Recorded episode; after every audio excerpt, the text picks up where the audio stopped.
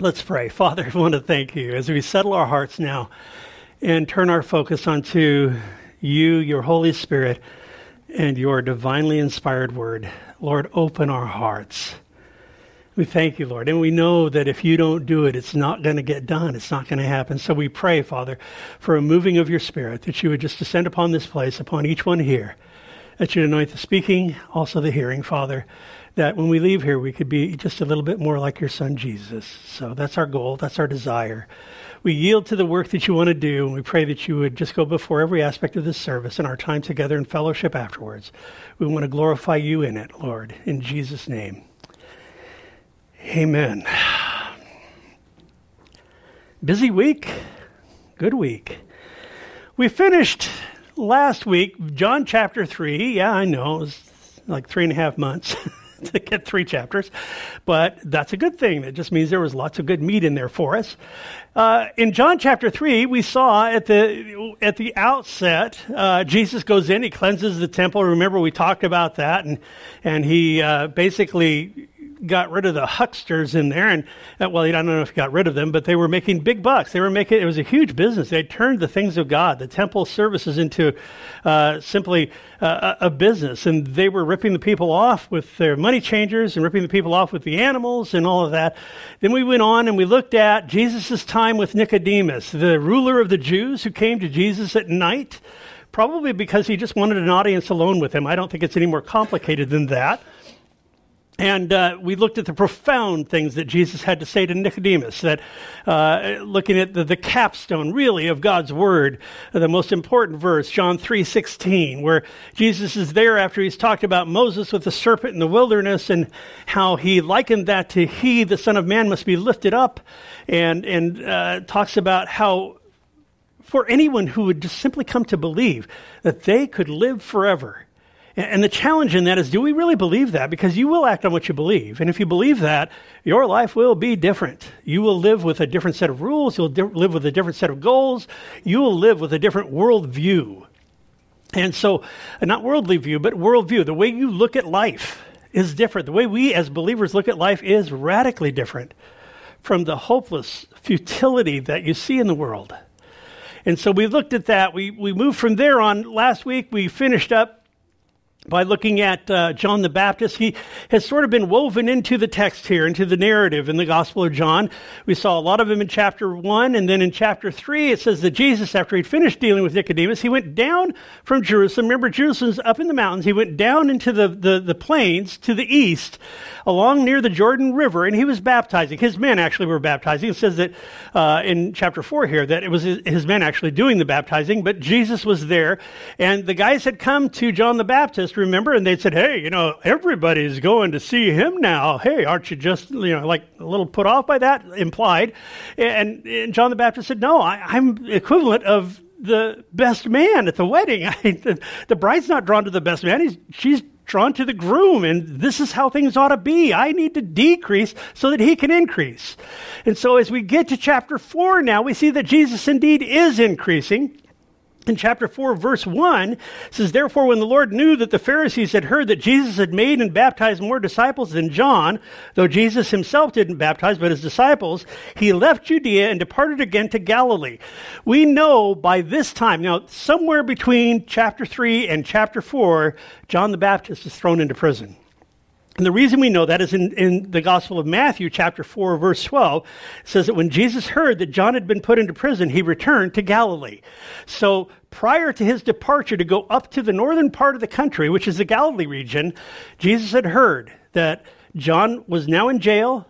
There were great crowds beginning to come to Jesus. We saw that in chapter 3, and he was increasing in popularity. Now, he didn't want to have a confrontation with the religious leaders, the Jews at that time.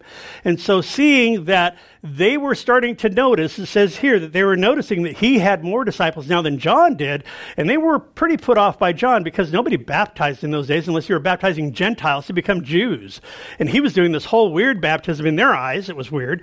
I mean, we see it and we understand it baptizing a people of repentance for the remission of sins so he could prepare a people that was ready to receive Messiah, the sent one, the Holy One of God. And so now John the Baptist has decreased. He's in jail. Jesus is on his way to Galilee. Uh, it says that he, uh, he went to the northern part, but in verse 4 it says he needed to go through Samaria. Now, why would he need to go through Samaria? I want to look at a map here. Let me, uh, I got a pointer. Actually, remember to get this this time. All right, Jesus is down, this is Jerusalem down here. Where he has gone is over here. This is the Jordan River that runs from the Dead Sea up to the Sea of Galilee. He's somewhere in this area. And then what he does is he says, you know, I need to go to, to Galilee, which is the northern area up here. But it says he needed to go through Samaria. So now, where he's going to go in Samaria is about 40 miles north of Jerusalem to a place called Sychar. And let me give you a little bit of background here. Let's go ahead go to the next map. I've zoomed up on it a little bit. This is an interesting place. This place is rich with biblical history. I mean, it's absolutely rich. This is the place where Abraham landed. Now, he didn't land, but I mean, this is the place where A- Abraham ended up when God called him out of Ur of the Chaldees, modern day Iraq, and he called him to go to this, this place that he was promising to give to his descendants. Abraham moved to a place called Shechem. Sychar is right at ancient Shechem. And uh, there's a couple of mountains there. There's Mount Gerizim and Mount Ebal. We'll look at those in a minute. But at this place, this is where Abraham raised and tended his flocks. His son, his grandson, Abraham, and then Isaac, and then Jacob, after him, they were in this area. They kind of ranged from Ai and Bethel to the south up to Shechem to the north here. Shechem was at a major intersection. Uh, you would go up the middle of the country. They called it the ridge route back, or they do now. They don't know what they called it then, but it was, there's a road along the ridge of the mountains coming up from the Mediterranean Sea, very fertile ground to the west, very arid and dry to the east. I mean, that's why it was called desert, and then after that, wilderness, because it, there's nothing out there. It is rocks and dirt. And in the area of Shechem, it's in the desert. It's, it's, I, when I was there, I went there um, a few years ago on a study tour with a group of pastors. It was such a blessing. And when I was there, I went up on Mount Gerizim, and I'll show you some pictures that I took from Mount Gerizim because Jacob's well that we're going to look at here still exists. So, just to get a, a, point of reference, what happened was Jesus goes from Judea, he's going to go to Galilee. It says that he needed to go through Samaria. Now, what happened in those days, the Jews and the Samaritans hated each other. Okay? And those of you that are Bible students, you know this, you've heard this before, but there was real hostility between these people. 722 years before uh, Christ, before the, the, the, birth of Jesus, where we measure that break in time from BC to AD and all that, 722 years before, the Assyrians and their armies had invaded the northern 10 tribes, the northern area of Israel. Was, there had been a, a, bloodless civil war, and there was two sections. There was Judah and Jerusalem, and then there was the northern 10 tribes. And so Israel was invaded by this, this invading army. They, they came and they took and they pulled a bunch of the people out. Saddam Hussein did this with Kuwait when he invaded Kuwait in 1990. Uh, August 1st, I think it was 1990. Uh, and when he invaded Kuwait, he took a bunch of the Kuwaiti people out. And then he put a bunch of Iraqi people in. This is a common thing that, that invading forces would do. They would depopulate and then repopulate the land with foreigners. What the Assyrians had done is they had conquered most of the known world by the time they got to Israel. And so they took a bunch of the Israeli people out and they transplanted people from all over the empire into this northern section of the country.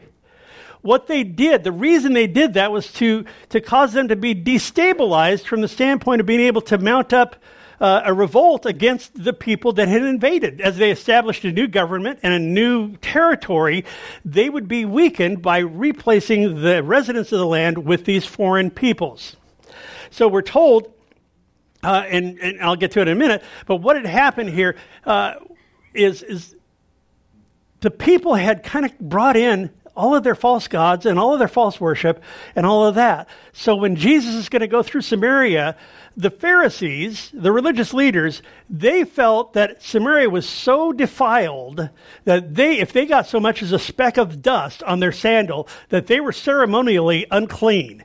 They would go down they would travel down. If they wanted if the, the religious leaders if they wanted to go down from jerusalem to go to galilee they would go down they would cross the jordan river and they go up the backside the wilderness of perea. Uh, they would go in the backside and then cross back over on the north side of samaria so they wouldn't have to be in samaria. There was that much hostility between these two peoples because what had happened was over the years excuse me they had gotten into this polluted version of judaism the Samaritans had, had, they had kept some of the rituals and some of the things in the law, but they had totally perverted. I'll get into that in a bit. But so that's the scene. When Jesus says he needed to go to, through Samaria, it would have been a big deal for his guys because he's bringing 12 very nationalistic, very Jewish men with him when he goes. And they would have been put off. And there's some very interesting things that unfold as the story unfolds here before us. So going to verse 5, it says, So he came to a city in Samaria, which is called Sychar, near the plot of ground that Joseph, Jacob gave to his son Joseph. This is also the place where Joseph's bones are buried. That Joshua took, he took Joseph's bones from Egypt, and he buried his bones here. Joseph's tomb is here. Uh, verse 6 Now Jacob's well was there, and Jesus, therefore, being wearied from his journey, sat thus by the well. And it was about the sixth hour. Remember when we looked at Jewish days? 12 equal parts from sunup to sundown they would divide their, their days into 12 equal parts so this if it's a sixth hour it means it's noon it's the middle of the day the sun would be at its highest point in the sky at that point of the day so here Jesus says it's the middle of the day. He's been, this is about 40 miles, as I mentioned, from Jerusalem. So this would be the third or fourth day of traveling, figuring 15 miles a day roughly. Uh, and if he came from the Jordan Rift down below, it would have been further. Uh, so, you know, this is, it's a long journey and he's tired. So he comes, he gets to this well in the middle of the day. This is totally the reason why he needed to go to Samaria was because he has an appointment. Remember, we read in the New Testament that Jesus says, I only do that which the Father shows me to do. And the Father had predestined, had designed this appointment with this woman far in advance of Jesus even showing up on the earth. This was something that was known to Jesus, it was revealed to him by the Father, and he, being obedient, perfectly obedient, went and took this route because on his way to Galilee, he had an appointment with this lady. So says, so it was about the sixth hour in verse 7. Uh, a woman of Samaria came to draw water, and Jesus said to her, Give me a drink. Now, what they did in those days when they traveled, they would carry these portable water vessels. Usually it was an animal's skin that they could lash uh, some uh, line to and lower it down, maybe put a rock in the middle of it, lower it down into the well, and they could draw the water out. Well, uh, we're told in verse 8 that Jesus' men had already gone into the, to the city to buy food. And so there's Jesus without anything to draw with, and this woman comes up to the well at noon, and he asks her for a drink. I want to take a minute. Let's take a few minutes here. I'm going to look at some photographs. Yeah, go go ahead. Go. Yeah. Uh, Deuteronomy 11:29 Now it shall be when the Lord your God has brought you into the land which you go to possess that you shall put a blessing on Mount Gerizim and a curse on Mount Ebal. Mount Gerizim is going to figure a very large part in the story that unfolds with Jesus and I want you to understand here in this photo this is a modern day photograph um, the town of Nablus is up in here. Ancient Shechem is here. Jacob's well is here. And Sychar would be over here. Now, this is Mount Gerizim, and this is Mount Ebal, all right? Just so that I just want you to have a point of reference. I'm not going to get too heavily into this. I want you to notice, you see this big building up here on top of the mountain? It's, I'm kind of drawing a circle around it with my frenzied hand here. All right, go ahead and go to the next slide. This is that building. Okay, and now I went from a picture I got off the internet to a picture that I took. so, uh, up on Mount Gerizim, there's if you go back one uh, slide, if you could, yeah, you see there's there's not much here, guys. There's a little bit of forest, a few trees, but it's mostly just rocks. Go ahead and go forward. So I turned around, and at my back was this building looking up at the top of the hill. Now I'm standing here and I'm looking out over over ancient Shechem. Go ahead and go, please. All right. Now it was the sun was going down. This is Mount Gerizim at my back, and so I'm like frantically taking pictures, going, "I'm going to lose it." and I did to a large degree. But right here, this is the ancient ruins of Shechem. This is where Abraham was, and Abraham, Isaac, Jacob, and all that, where they were tending their herds when they sent Joseph to go look for him, and then he didn't find him there, and they ended up selling him off to the, the guys and all. But so just to get a point of reference, is looking from Mount Gerizim, this would be where Shechem was. Sychar would have been up in here somewhere. And this is Jacob's Well, and it's a known place. The Catholic Church has enshrined it, of course. but, uh, and I'm glad that they did because, you know, they're responsible for keeping and maintaining and restoring a great many of the antiquities in Israel. Um, theologically, I don't have a lot to say about the Catholic Church. Uh, there's some pretty strange stuff. But because of their influence, go ahead and go to the next slide.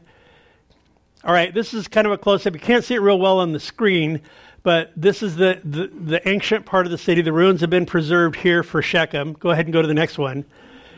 And this is what Jacob's Well looks like today. They built this big building over it, and you can go in this big, huge, elaborate building. And there's this simple little rock well inside. It's, it's kind of an interesting twist on things. But it's this whole complex in here. And Jacob's well, again, it's a known place. So I'm looking down when I'm in Israel, I'm looking down on, on, on Jacob's well and I'm going, wow, that's where the woman at the well was. That's, I mean, that's really awesome. There's like a real place. And I mean, I knew that, I believed that it was. But just being there, guys, it was like I've told people before that the Bible went from being kind of two dimensional and, and black and white to three dimensional and living color uh, when I studied there. And so it was just a blessing to be able to go. Go ahead and go forward, please. All right, so Going back to verse uh, uh, 7, we'll just pick it up in 7. We don't have to go all the way back to 5. It says, A woman of Samaria came to draw water, and Jesus said to her, Give me a drink. For his disciples had gone away into the city to buy food. Then the woman of Samaria said to him, And catch this, because this hostility between them comes out right away. She says, How is it that you, being a Jew, ask a drink from me? A Samaritan woman. And I would imagine that her tone was probably something like that. For Jews, and John inserts here for Gentile readers, I mean, if you were Jewish, you read this, you'd understand, yeah, well, we know why she's kind of on it already. But for Gentile readers, he says, for Jews have no dealings with Samaritans. So the woman there, I mean, Jesus comes up. Here's this guy. She doesn't know anything about him. She can see that he's Jewish. And, and when he speaks to her, he says, Give me a drink of water. And it sounded kind of harsh, but it, he wasn't. He was being respectful. But the point is that she's shocked and she's indignant with him. She she's immediately categorizes the Jews as a group. So her prejudices come out right off. Uh, it's interesting. Well, I'm gonna I'm gonna wait. I was going to rabbit trail, and I, this is I, have got a lot of ground to cover this morning, so I, am going to hold back. Um, interesting. The Jews are the ones who initially hated the Samaritans. I'll summarize. I'm still going to rabbit trail. Uh, just had this whole argument with myself. You guys got to watch. But the Jews were the ones who initially hated, they loathed the Samaritans. When they came back from captivity, and they saw that these people had reduced the things of God. I mean, they had perverted everything about Judaism. They had, up until about 129 years before Jesus came, they had a temple on Mount Gerizim that was the Samaritan temple. And a, and a Jewish general was so incensed that these people would be into this garbage worship that he went and destroyed the temple. And the hostility, I mean, this is 700 years of prejudice and hostility and of, of just between these people, they really couldn't stand each other.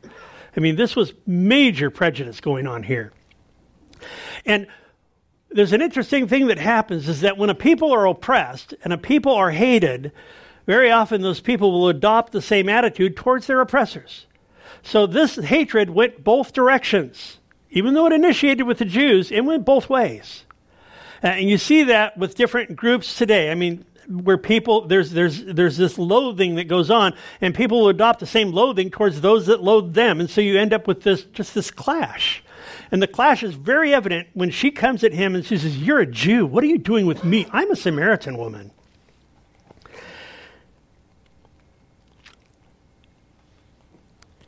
Interesting, when Jesus asks her for a drink, there's a couple of things going on here. Number one, he has no prejudice. None. He's actually talking to her. Now, he was a Jew. He knew she was a Samaritan woman. He went there to see her. That's number one. Number two, she was a woman.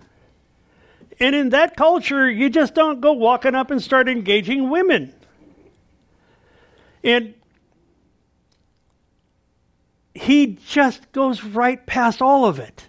The same thing as he that he did when he went right from Judea into Samaria. He didn't care what people thought. He didn't care about the age old enmity, the hostility between these peoples. He went to speak to her because she is a living, breathing human being. That was the only qualifier that you had to have and still do have to have to have interaction with Jesus. All of the lines are erased with him, every one of them. And you notice in the Gospels, when you see Jesus dealing with people, there are no lines. We put lines down. I heard somebody say something not long ago about homeless people. I thought, well, that's interesting. You ever thought about Jesus was homeless? He was a homeless man. He was an itinerant rabbi. He was an itinerant preacher. He just went from city to city. He didn't have any place to lay his head. So, what does that do to your thoughts about the homeless population? Kind of makes you think. So, it's interesting. Like I said, there's 700 years of bigotry and hatred going on here, and Jesus is aware of this whole thing, and he, he marches right in.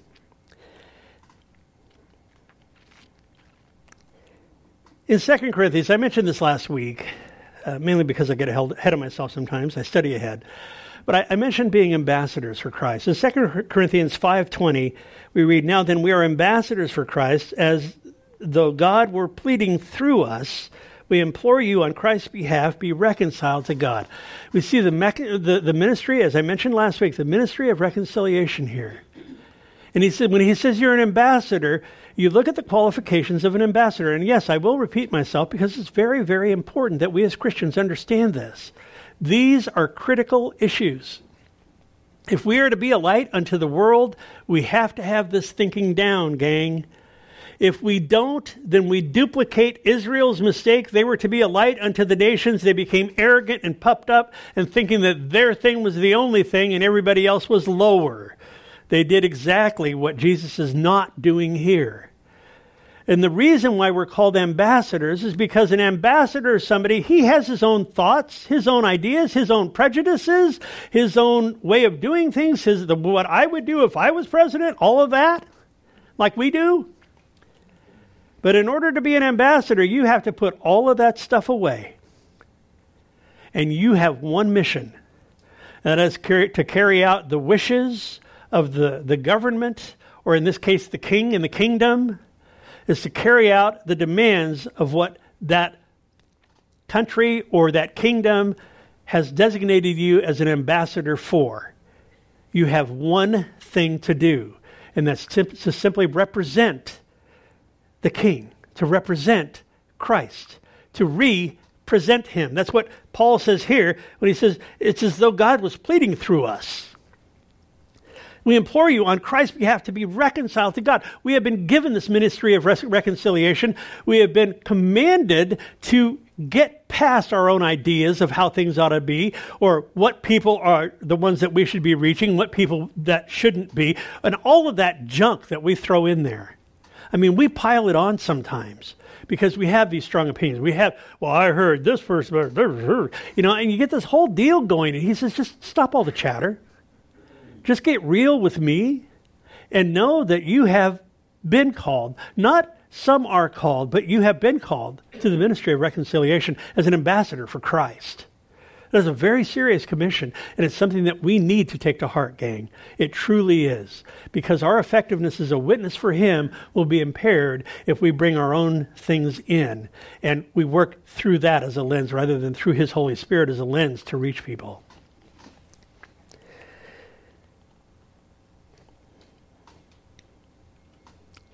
Interesting, the woman's here at the well, at noon.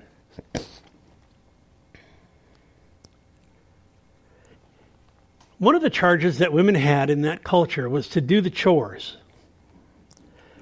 And one of the chores was getting water. Some of you women are giggling. one of the things that women in our culture, no, I'm, I'm not going to go there. you guys will start throwing rotten fruit at me. I am so tempted, but go ahead, let her rip. Yeah. Yeah, he used to be the pastor at uh, Calvary Chapel, Newberg. Uh, one of the things that women did was the chores, and one of the chores they had, they didn't have running water. They went to the well. Now, women would go and get water either at first thing in the morning or late in the day when it was cool. Remember, this is a warm time of year. Passover is gone. Remember, Jesus was at the temple at Passover, then he went down, had the thing with Nicodemus, and then he went down and was baptizing all that. We don't know how far Passover was, but this was a hot, it was getting into a very warm time of year. And this is, as you can see by the photos, it's a pretty arid place. Rocks and lizards, man. I mean, it, it would have been hot. It would have been a warm journey for him. So he's tired. He's looking forward to a drink, and he gets to the well at noon and this woman walks up, and they're the only two people there at the well. Why? Jesus knew her life. And we'll see it revealed when he, he lays her life open here as we go along. But he knew her life, and he knew the shame that she had. He knew that she was not just a Samaritan woman who would be kind of in their pecking order, kind of at the bottom, but she was the bottom of the bottom because she was a woman who'd been married for five times and was now living with a guy in immorality. And think about it. What would, what would it have been like for her to go to the well first thing in the morning when all the other ladies were there? You think maybe she got tired of all the whispering, of the chiding, of, of the underhanded remarks that would come from the other ladies? I think perhaps the only way she could get any peace of mind with her broken life would be to go when nobody else is around. And this day she walks up on the well, and there's this man from the Jews that's sitting there. Jesus answered in verse 10 and said to her, If you knew the gift of God and who it is that says to you, Give me a drink, you would have asked him, and he would have given you, given you living water. Now, in those days, living water might have meant spring water. It would have meant flowing water for sure. Remember, we talked about that with the mikvahs and the living water and all that. But what Jesus is getting at here, she's saying, you know, physical water, and he goes right into the spiritual, and he says, No, no, no. If you, if you knew what was taking place here, you would understand that I have the ability to satisfy you in a way that physical water never would.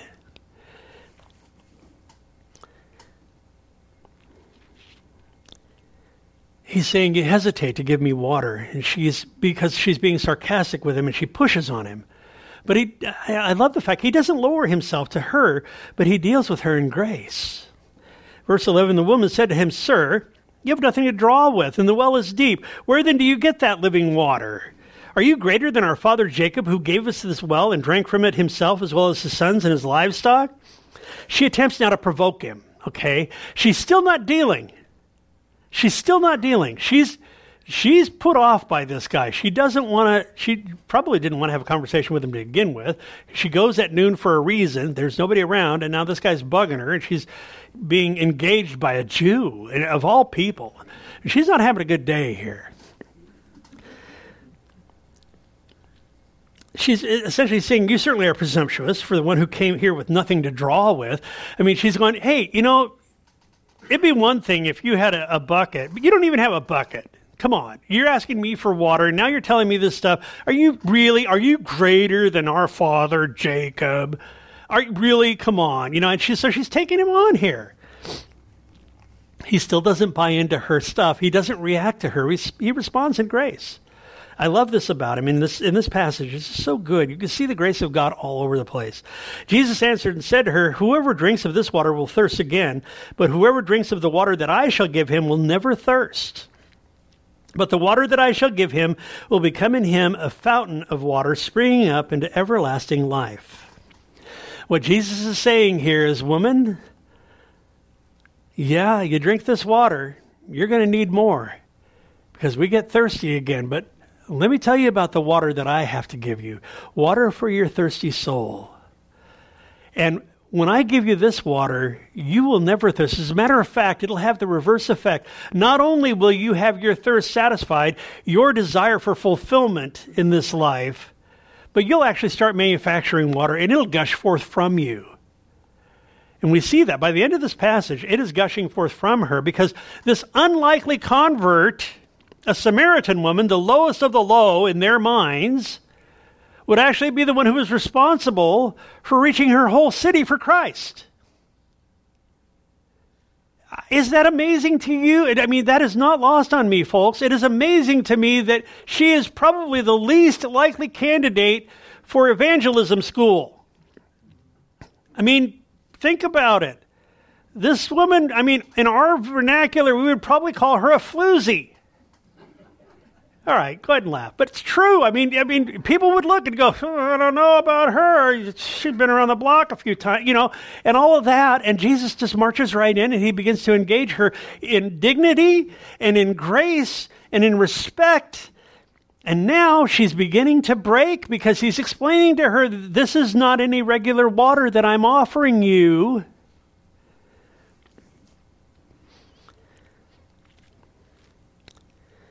Is offering her satisfaction not from the outside, but satisfaction from within. Because it would work its way out. That's the living water. That's what happens with us. The living water that Jesus gives us. I mean, think about it. If you are a Christian and you start, I love having fellowship with people. I love, I crave fellowship with people because there's that, that thing. I mean, you know what that thing is that I'm talking about, don't you? Yeah, you do. Good, I don't have to explain it. We go home. No, seriously, there's that thing inside of us. We crave fellowship with others, with other Christians, because it's His Spirit bearing witness. And we go into that place, and it's like pretty soon, it's like it's midnight, and I thought you just got here. And it's like the evening's gone because we have just been engaged. That's the living water having its effect. It, it's, it's when I would take teams to Mexico and I would watch these teenage kids whose lives were messed up. Who I mean, they were so spoiled they thought that you know a trial was bad cable reception in their bedroom. I mean, you know what I mean. And, and by the time they came back, I would, I mean, they would be weeping because, and some, I mean, some were affected in different ways, but I would see the transforming power of the gospel in these kids' life because they would not only see how most of the world lives, but God would touch them in such a deep way. And I would watch this living water take hold in their life. And pretty soon, by the time they get back, and we would have a sharing Sunday, a Sunday where all these kids would, they would show pictures and the kids would be able to get up and share. And I would see this kid that had never shared with anybody before get up and just be on fire for Jesus. Living water. Living water and see lives transformed. This is the heart of the transforming power of the gospel of Jesus Christ. It doesn't get any deeper than this. It doesn't get any better than this. You see how well educated she is. She's got, boy, oh boy, letters after. No, she didn't have any letters after her name other than a few that probably people didn't want to repeat. But he's offering her true fulfillment. He knows all about her, even before he engages her. The woman said to him, Sir, give me this water that I may not thirst or come here to draw. Now, notice she starts out calling him a Jew, and now she's calling him Sir. She's softening.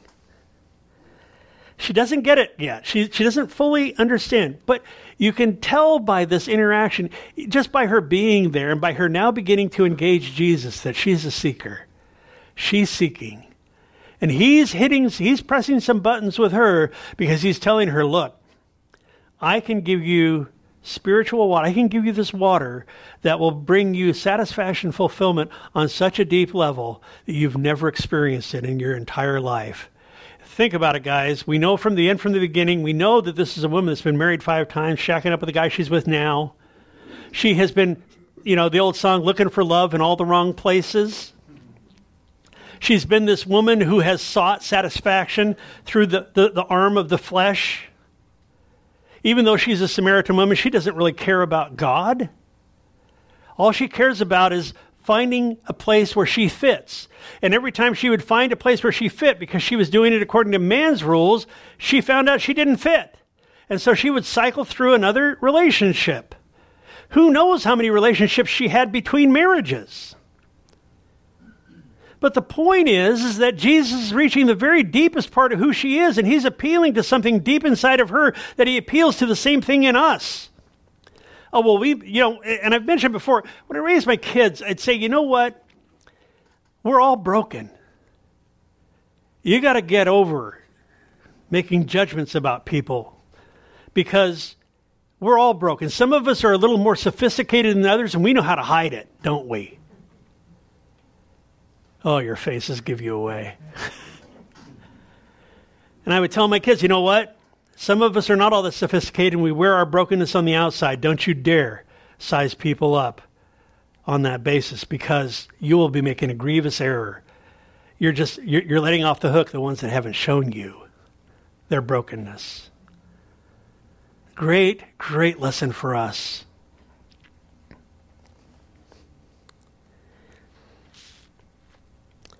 Jesus is telling this woman, Life has not quenched your thirst. Verse 15. The woman said to him, Give me this water that I may not thirst or come here to draw. And think about it. Was she a terrible sinner? We know by the story, yes, she was. But she chose to quench it with men and with relationships, with sex. Has thing, have things changed that much in 2,000 years? Look around. Is there any greater commission that we could have than this ministry of reconciliation that the Lord is laying out here? People are hopelessly despairing out there. The suicide rate is sky high. People are being in, enslaved to drugs. I mean, you, some of these drugs, you do them once and you're done. You can't live without them. You think you can't? I mean, the bondage that you see out there, and then the hostility that you see, the people that are hostile towards the gospel. I mean, why would something so beautiful? I mean, you and I know the gospel as being a beautiful thing something that God has ordained to enrich our lives, to elevate us, to get us to not live in the miry clay, as the psalmist says, but to, to set our feet upon the rock. The design of the gospel, the design of the plan of God is so beautiful. Why else would the world be so hostile against it? It's because it's true. It's because Jesus has the words of life. It's because the gospel brings us the words of hope. When my daughter, before my daughter went to heaven, she spent months in an intensive care unit. And I figured, you know, I don't care if I go bankrupt, I'm not leaving. And I didn't. My son was very gracious, had just gotten out of college, was getting ready for the big job and all that, and he just simply sat down at my desk and started calling me. And I took a year off while my daughter was very sick. One of the things I learned, guys, I got to where I could tell within about five minutes when a family came in where they were at spiritually. I'll never forget a woman saying, Please, sir, please, I, I, I know because I was sharing with people in, in the ICU. It was a great, great mission field. I mean, it was sort of an unlikely one. I didn't plan on it, but it was, it was just a great time to share hope and she had me go pray for her husband who had had open heart surgery and it had gone wrong. They had to open his chest back up. This plastic film over his chest, and I'm in there laying hands and praying for this guy. It was just a powerful time. But I could tell the people that were without hope very quickly. The level of despair would be off the charts. The people that had hope, the people that knew Christ, were easily spottable. I could easily tell because they would be the ones saying, Come on. And I would see people huddled in the corner praying, or I would see people saying, You know, whether he makes it or not, I just know where he's going to be, you know, or Aunt Matilda or whatever. But I mean, this went on for months, and I, it was a, it was sort of an ethereal thing for me because it was, you know, my daughter was in very big trouble and, and all, and so I was very concerned there. But the point is, is that it was just so easy to see sort of that microcosm of an ICU waiting room and to see the level of hope or the level of despair that people had, and it was commensurate with what they believed. That's why this stuff's so important. Think about this lady. What would her dreams have been like? You know, we all have, I call it our mental photo album. I remember being a little kid and I was talking to my brother. My brother was visiting uh, last week, and it, we had a great time. We were talking about when we were young about what our hopes were, and then then our stepfather showed up. Boy, oh boy, that was a joke. But uh, and without going down that road, it was just the point is is that is that we all had this little photo album of how our our life would be, and you know we would you know grow up and have three point two children, drive a station wagon, a little white house with a picket fence. I mean, the whole thing. Ha, tell me honestly, has life fit your pictures? Has it really? We'll talk afterwards if you said yes. What would this woman's pictures have been? Do you think it would have been projecting out to the age that she is when she's here at the well with Jesus? I will have been married five times. My life would have been a train wreck. Well, there weren't any trains, but it would have been a train wreck had there been trains. but my life would have been a wreck. And this guy comes up and he starts offering me living water, and my life is just this empty black hole. Jesus says to her in verse 16, I'm going to have to step on it here to finish. Go and call your husband and come here. This seems kind of cruel at first, but he's going to get to something here, and I want to. I'll wait to bring it out. But again, what would have gone through her mind when she heard the word husband? Maybe that was the only thing she heard. It was like, oh, not again. Oh, I thought maybe I could. What do you mean, go call your husband? the last thing she wants to do is to talk about her personal life with this guy because it was a wreck. The guy she was with wouldn't even marry her. Well, I'll let you live with me, but I'm not going to marry you. You have a reputation, would be implied. I'll let you do my housekeeping, go to the well and get water, and bring me sexual gratification, but I'm not going to marry you. No, no, no, no. You're that kind of woman. How would she have felt inside? Think about it. How would she have felt? And now here this guy, this Jew that she just met, is promising her this weird water.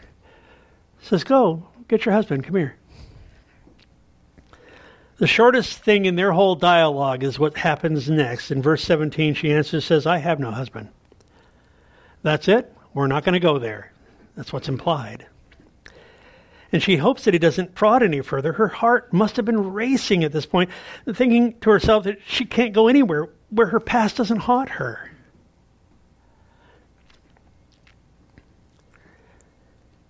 And Jesus said, You have well said, I have no husband, for you've had five husbands, and the one whom you now have is not your husband.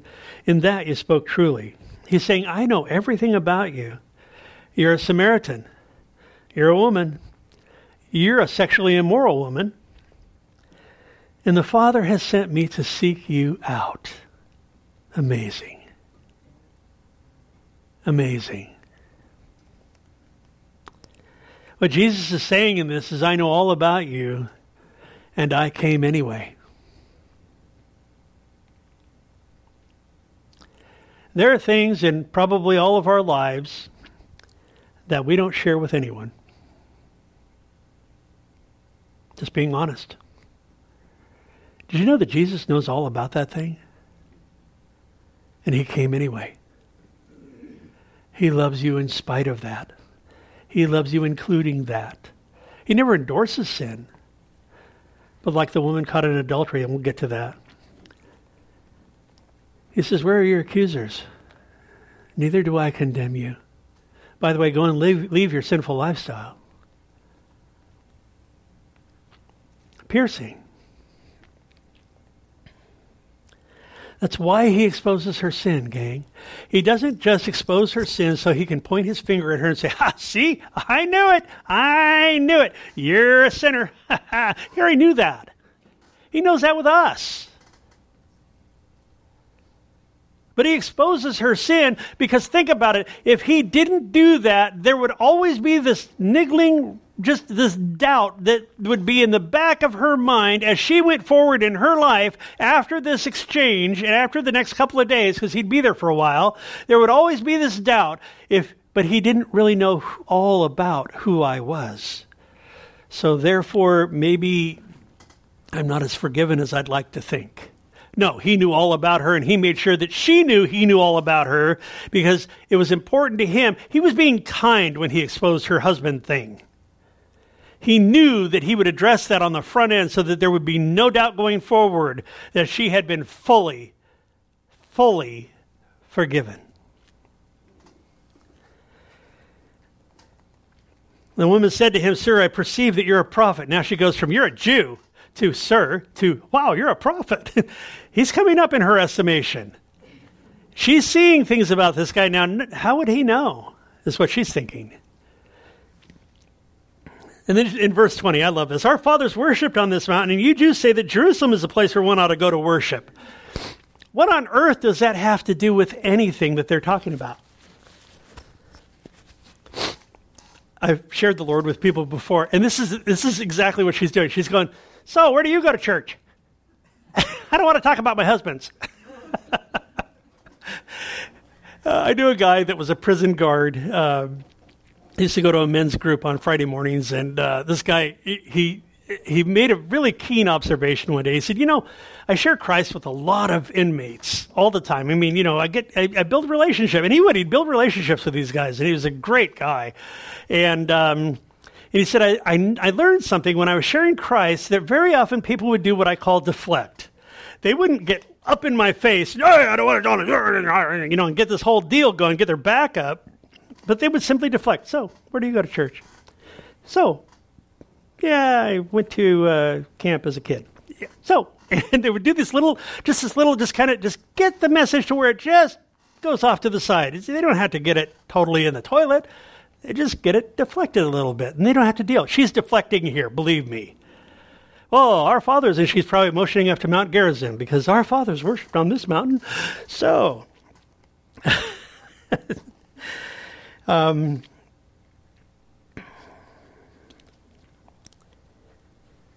He was way too close to home at this point. He's broken through all of her barriers, and she is essentially, her soul is bared before this guy. And he says to her in verse 21 Women, believe me, the hour is coming when you will neither on this mountain nor in Jerusalem worship the Father. You worship that which you do not know. We know what we worship. Salvation is from the Jews. But the hour is coming, and now is, when true worshippers will worship the Father in spirit and in truth, for the Father is seeking such to worship him. God is spirit, and those who worship him must worship in spirit and in truth. He's saying, Lady, it doesn't matter where you worship. We talked about this. Remember when Jesus cleansed the temple? I, I quoted this verse because Jesus says the hour is coming and now is. When it's not about Jerusalem, it's not about the temple. Here Jesus says he is the first human being that is the temple of God.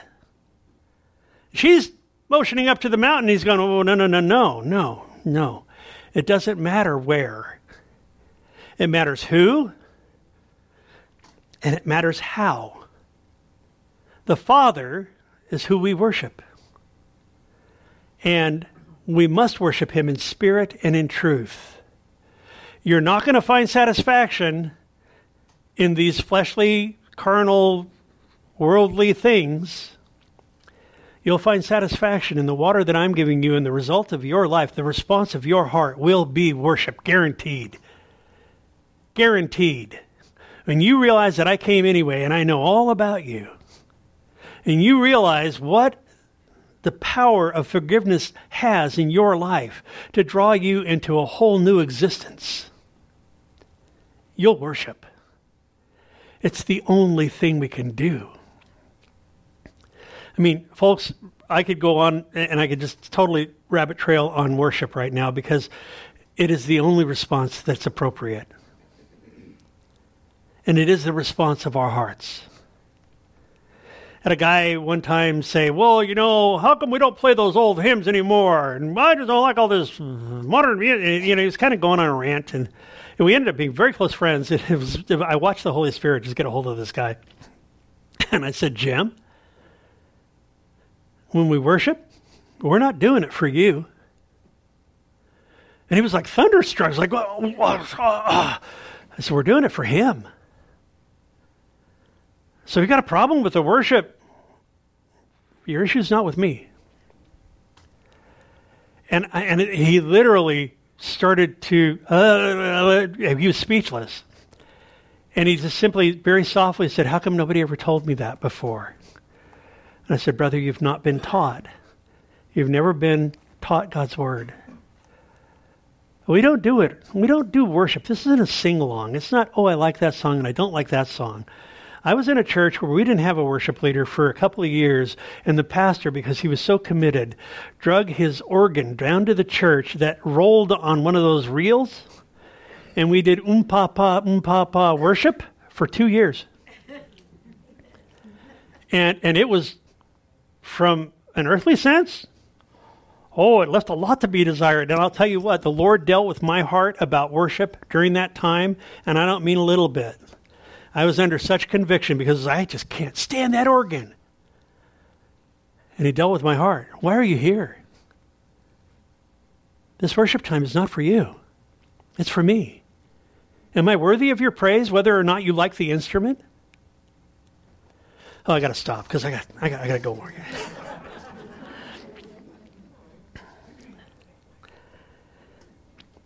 He's seeking those that'll worship him in spirit and in truth. He's saying, I'm here. I needed to come to Samaria because the Father is seeking you. Remember, in their eyes, the bottom of the bottom this is rejected people, this rejected woman in a rejected society. He's saying, Let me show you the power of God unto salvation. I didn't go up. And you know, if he was baptizing near the Jordan, he had to actually climb back up into the mountains to go up to Samaria before he went to Galilee. If he was down by the Jordan, all he would have had to do is hop across the river, go up, and then go in. But he didn't do that because he had an appointment with this woman. think back in your life. He's had an appointment with you. Blow the dust off of that gang. If you especially have been Christian for a while, for a long time maybe. I've been a Christian for, I don't know, 35 years. And there are times where I just, I'll, I'll, just hit my knees and I'll say, Lord, just forgive me for being complacent about the things of your kingdom and for being complacent about you. It's really easy to get that way. Take it from a pastor who knows. Serious.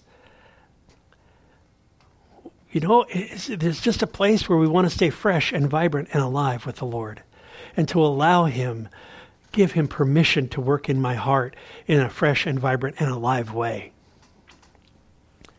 this woman would never be the same.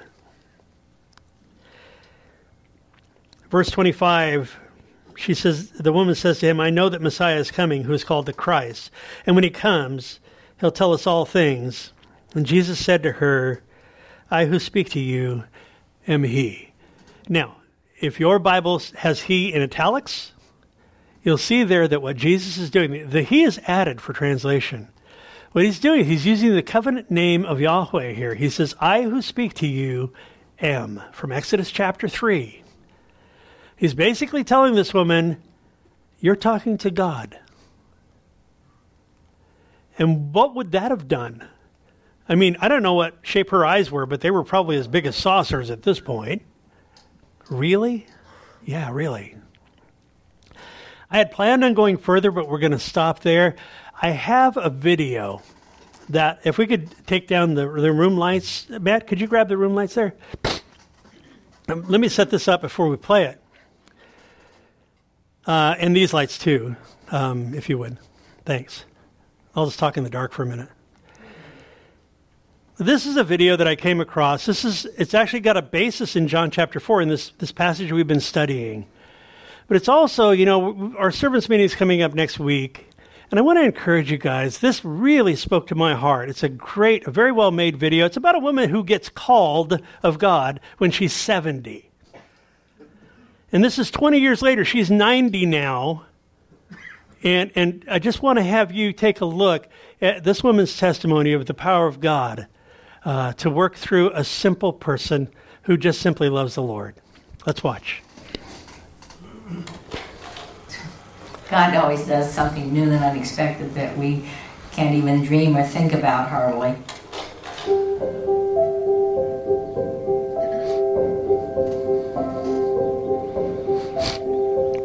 My story begins back in the year 1995 uh, here in Quincy, Illinois.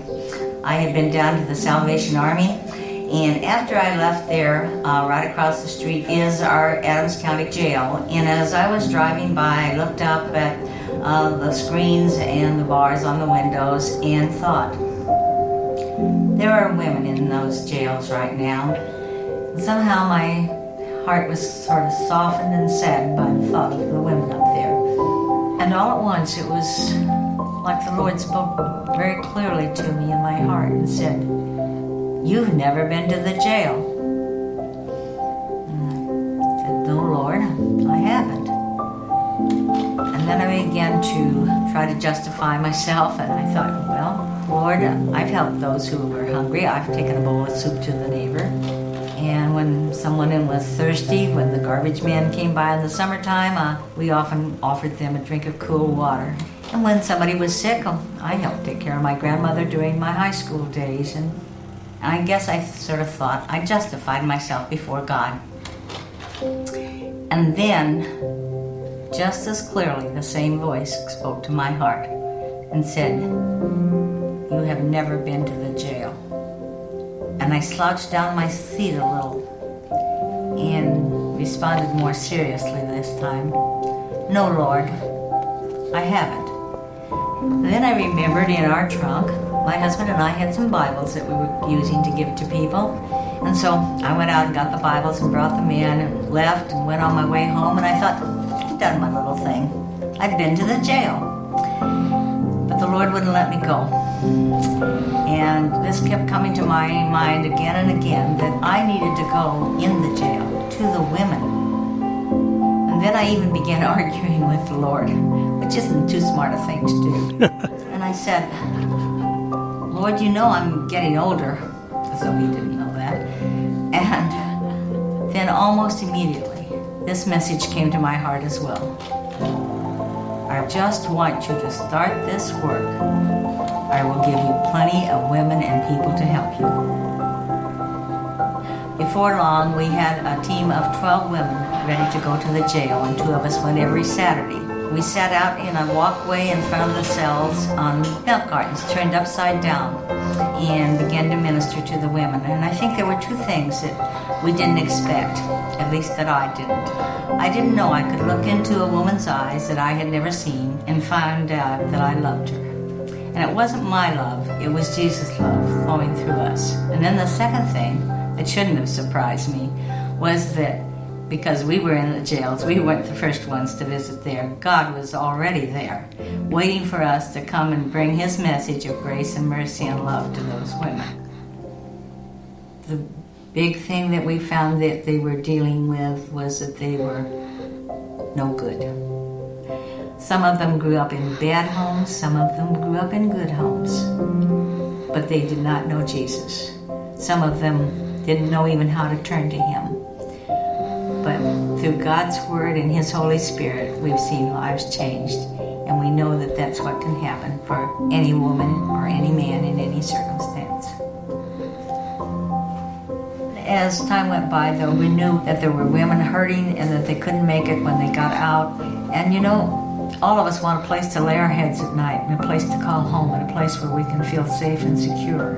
And so we began to pray about a house. And so after many years of searching, God in His miraculous way, sent us funds that we were able to purchase a house. And we actually found the house just right down the street, not very far from the jail, just a few blocks away. And we just are thankful that we have a home that we call the Well House. And it goes with the story in John chapter 4, uh, where Jesus met the woman at the well. And she came there for water. And Jesus said to her, I will give you the living water. And this changed that woman's life. And she said, as she left there to go out into her community, Come, come and see a man. And he told me everything he knew about me. Come and see, is he not the Christ? And that's what we're saying with our home, with the women that are there. Come and see, is this not the Christ?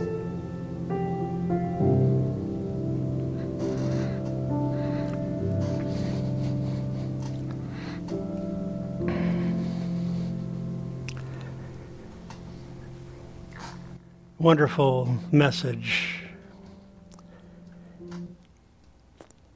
We talk about the reason why we come here is we want to learn God's Word. We want to be in a place where we apply His Word to our lives. When I I had seen this video a, a month or two ago, and then I thought, Lord, I just I'd like to bring something out for the body. Uh, my burden is is that we would just activate in ways that perhaps we never have as a church. I would like to to inspire not me but you, your Holy Spirit, to inspire people. This woman could have blown it off that day when she drove down the road, and the Lord burdened her heart. And here she is 20 years later with this thriving ministry because God wanted to use her, a simple woman. At 90 years old, I have a good friend who, and Stacy and I prayed about joining them. They, they have a, a mission uh, deal in Eastern Africa, in the nation of Malawi. And Stacy and I spent a day and prayed with this couple and he was the associate pastor at a Calvary Chapel down in Monterey Bay for years. And he and I got to know each other through conferences and stuff and went to his house and, you know, and we became good friends. And he said, John, you know, uh, the, the senior pastor had left and I was the interim pastor at this church and my wife was just burdened. And, and she said, I just, I, I think we need to do something she founded a ministry called Ruth's Shawl, and she was reaching out to the women who were left from the AIDS epidemic in Africa and the, and the orphans and all that, uh, widows and orphans out of James. And uh, she said, I think God's calling us to Africa. She said this to her husband, and he said, I don't know. I mean, this is, I'm busy. I have a lot to do. And he, he resisted her, and he's very transparent and open about it. And, and he just said, No, I just, I couldn't see it. I, it's like, no. And uh, he said she kept bugging him about it, and you know, just not in his face, but just, you really think that's what God wants us to do? And said, I don't think so. I've got this church to run. It's a big church, and you know, we've got a lot going on, and you know, the building and the staff and the whole deal. And one day he had a brainstorm. This this was good. He said, "I know, I will get Nora off my. Her name's Nora. Stephen Nora. I'll get Nora off my back, essentially." I'm going to take this to the board and I'm going to present it to the board. The board, of course, is going to say, We need you as our pastor and we got to keep going and na na na na na. So he calls a board meeting. He presents this whole vision that his wife has, and God touched every board member's heart. And they said, We will support you. Go. and he was like, Really? So at 70 years old, he was called not to just go join a mission deal, but to start a pioneering. What it means by pioneering mission work is a fresh work in Malawi. And it is a thriving ministry where they had these, this international ministry that brings water, regular water, contact them and say, We're taking physical water into these tribes. Would you give living water with? And they were like, That's why we're here. And I mean, it's just an amazing story of how God would just take the simple obedience of a simple person that simply wants to serve the Lord. I'm not saying he's calling us to jail ministry or to Africa or anything else. I'm just saying that it starts with a spark. It starts with him just simply speaking to a person's heart and saying, you know, there are things I could do through you. Number one, are you willing? And number two, are you available? That's all it takes. He equips the called. He doesn't call the equipped. You don't have to be specifically equipped. Kind of taking a springboard on next week's servants meeting, but that's my heart as your pastor is that we would simply be people that pray and say, Lord, what about me? And if you're fulfilling a ministry right now, this isn't meant to be in the least head trippy or weird. So don't get that. You know, I, I, will, I refuse to try to hustle people to do God's work through the arm of the flesh. This is about God calling, but it's also about hearing his call. Let's pray. Father, thank you for this morning. Thank you for this wonderful account of this woman in Samaria that uh, so many of us know this account well, and perhaps it's been a time of, as I mentioned, blowing the dust off of these things and taking a fresh look at what it is to simply know that your people are called and commissioned by you for divine appointments such as this. And just what a wonderful thing it is to see this divine appointment carried out in your word as an example to us that with men things are impossible, with you all things are possible. We thank you, Lord, that you are risen and living, active in the daily affairs of our lives. I pray you would open our hearts, Lord, that as a result of the fellowship we have with you, that we could be useful servants to you. So thank you, God. Thank you for this morning. Thank you for each one here. And pray, Father, you'd go before the rest of our day. We pray your blessing on this time of fellowship and the potluck and ask, Lord, that you'd be glorified in all of it. We love you. We praise you in Jesus' name. And all God's people said, Amen. We could have some guys help set up tables. That'd be great. Um, and uh, let's eat.